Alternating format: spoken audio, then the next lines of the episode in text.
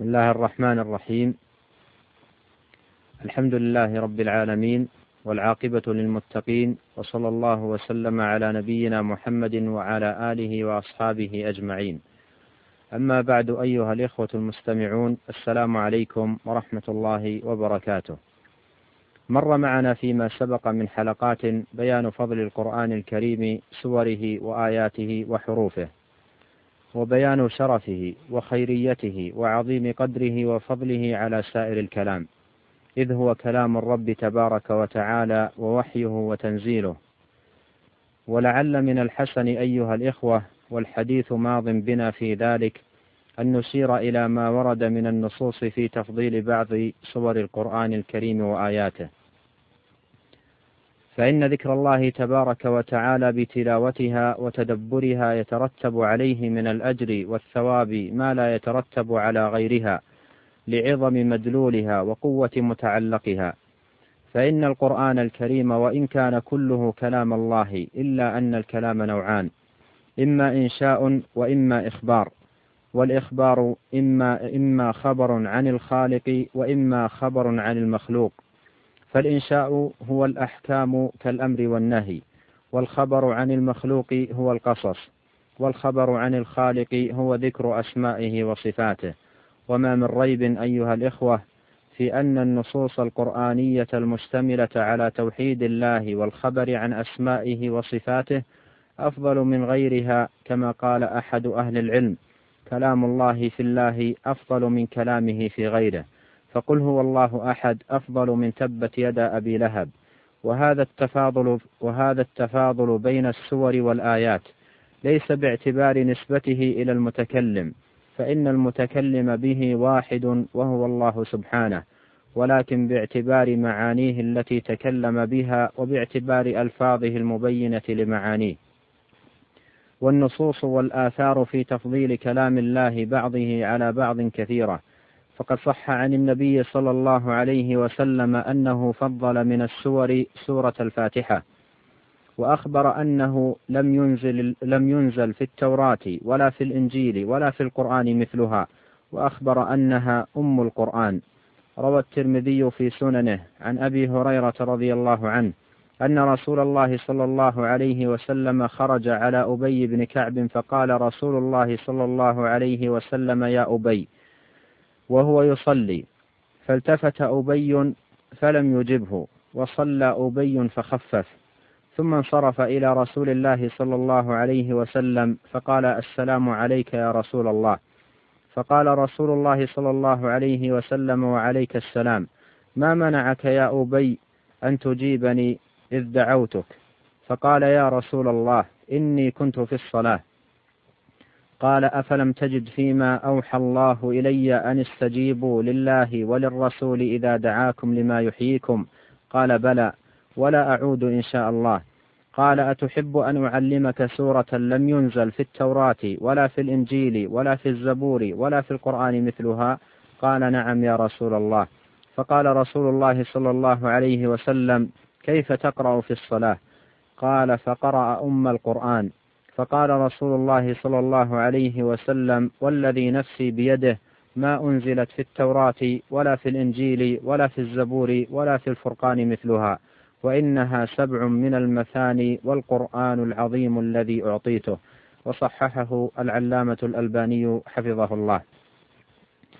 وروى البخاري في صحيحه من حديث أبي هريرة رضي الله عنه قال قال رسول الله صلى الله عليه وسلم أم القرآن هي السبع المثاني والقرآن العظيم. ومن فضل هذه السورة أنها لا صلاة لمن لم يقرأ بها وكل صلاة لم يقرأ فيها بفاتحة الكتاب فهي خداج غير تمام. خرج الإمام مسلم في صحيحه من حديث أبي هريرة رضي الله عنه عن النبي صلى الله عليه وسلم قال من صلى صلاة لم يقرأ فيها بأم القرآن فهي خداج ثلاثا غير تمام.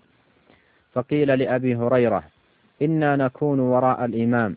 فقال اقرأ بها في نفسك. فإني سمعت رسول الله صلى الله عليه وسلم يقول قال الله تعالى قسمت الصلاة بيني وبين عبدي نصفين ولعبدي ما سأل. فإذا قال العبد الحمد لله رب العالمين قال الله تعالى حمدني عبدي. وإذا قال الرحمن الرحيم قال الله تعالى أثنى علي عبدي. وإذا قال مالك يوم الدين قال مجدني عبدي. وقال مرة فوض إلي عبدي. فإذا قال إياك نعبد وإياك نستعين قال هذا بيني وبين عبدي ولعبدي ما سأل. فإذا قال اهدنا الصراط المستقيم صراط الذين أنعمت عليهم غير المغضوب عليهم ولا الضالين. قال هذا لعبدي ولعبدي ما سأل. فهذه الأحاديث أيها الإخوة ونحوها تدل على عظيم قدر هذه السورة الكريمة وأنها أعظم سور القرآن بل لم ينزل في التوراة ولا في الإنجيل ولا في الزبور ولا في القرآن مثلها وهي أم القرآن. فالقرآن كله تفسير لها وشرح لمجملها وذلك لاشتمالها على المعاني التي في القرآن من الثناء على الله تعالى بما هو أهله ومن التعبد بالأمر والنهي ومن الوعد والوعيد. قال العلامة ابن القيم رحمه الله في كتابه مدارج السالكين بين منازل إياك نعبد وإياك نستعين. قال اعلم أن هذه السورة اشتملت على أمهات المطالب العالية أتم اشتمال وتضمنتها أكمل تضمن.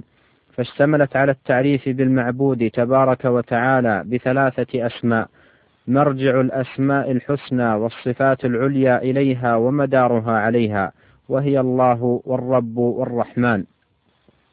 وبنيت السورة على الإلهية والربوبية والرحمة إلى أن قال رحمه الله وتضمنت إثبات المعاد وجزاء العباد بأعمالهم حسنها وسيئها وتفرد الرب تبارك وتعالى بالحكم وتفرد وتفرد الرب تبارك وتعالى بالحكم إذ ذاك بين الخلائق وكون حكمه بالعدل. وكل هذا تحت قوله مالك يوم الدين. وتضمنت إثبات النبوات من جهات عديدة ثم أطال النفس رحمه الله. في بيان ما تضمنته هذه السورة من أمهات المطالب العالية وما تضمنته أيضا من الرد على جميع طوائف أهل البدع والضلال وما تضمنته كذلك من منازل السائرين ومقامات العابدين. وبيان أنها وبين رحمه الله أنه لا يقوم غير هذه السورة مقامها ولا يسد مسدها. أيها الإخوة المستمعون ومن هنا فإنه يتأكد على كل مسلم أن تعظم عنايته بهذه السورة الكريمة حفظا وتلاوة ومدارسة وتدبرا. فالمسلم يقرأها في صلاته المكتوبة في اليوم والليلة سبع عشرة مرة. وإذا كان محافظا على النوافل أو على كثير منها فإنه يقرأها مرات كثيرة. لا يحصيها مدى عمره وطول حياته إلا الله تبارك وتعالى. ومن أسف أيها الإخوة أن ترى في بعض المسلمين من لا يحسن قراءة هذه السورة الكريمة بل لربما يلحن فيها لحنا يفسد معناها أو يخل بمدلولها أو ترى فيهم من لا يعنى بتدبرها وتفهمها وتعقل معانيها ومعرفة مدلولها والواجب من عباد الله المؤمنين كلهم تعظيم هذه السورة الكريمة وقدرها حق قدرها وتلاوتها حق تلاوتها.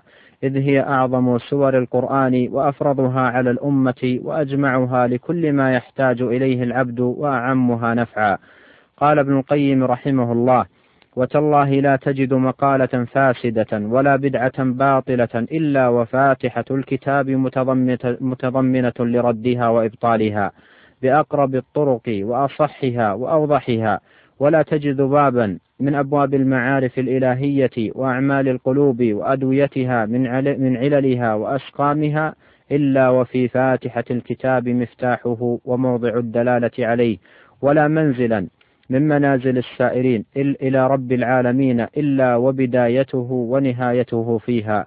ولعمر الله إن شأنها لأعظم من ذلك وهي فوق ذلك.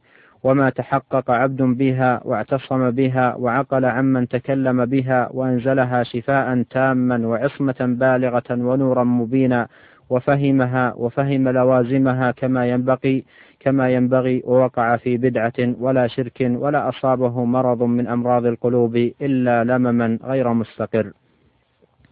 وبهذا أيها الإخوة نأتي إلى نهاية هذه الحلقة حامدين لله مثنين عليه بما هو أهله وبما أثنى به هو على نفسه حمدا غير مكفي ولا مكفور ولا مودع ولا مستغنى عنه ربنا. وإلى لقاء. والسلام عليكم ورحمة الله وبركاته.